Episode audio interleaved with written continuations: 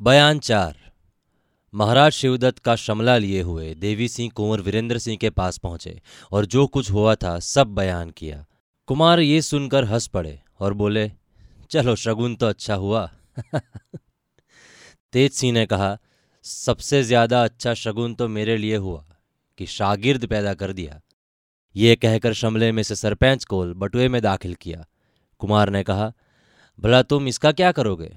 तुम्हारे किस मतलब का है? तेजसी ने जवाब दिया, इसका नाम फतेह का सरपंच है। जिस रोज आपकी बारात निकलेगी, महाराज शिवदत्त की सूरत बना, इसको माथे पर बाँध, मैं आगे आगे झंडा लेकर चलूँगा। ये सुनकर कुमार ने हंस दिया। पर साथ ही इनके दो बूंद आँसू आँखों से निकल पड़े, जिसको जल्दी से कुमार ने रुमाल से पूछ लिया। तेज सिंह समझ गए कि ये चंद्रकांता की जुदाई का असर है। इनको भी चपला का बहुत कुछ ख्याल था।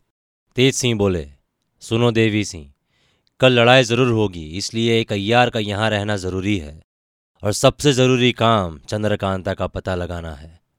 देवी सिंह ने तेज सिंह से कहा, आप यहाँ रहकर फौज की हिफाजत करिए, मैं चंद्रकांता की खोज में जाता हूँ। तेज सिंह ने जवाब दिया, नहीं, चुनारगढ़ की पहाड़ियाँ तुमने अच्छी तरह देखी नहीं है, और चंद्रकांता ज़रूर उसी तरफ़ होंगी।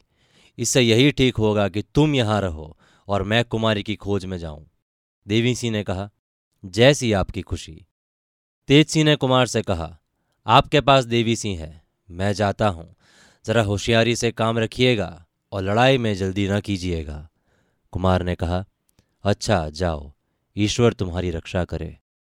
बातचीत करते शाम हो गई, बल्कि कुछ रात भी चली गई।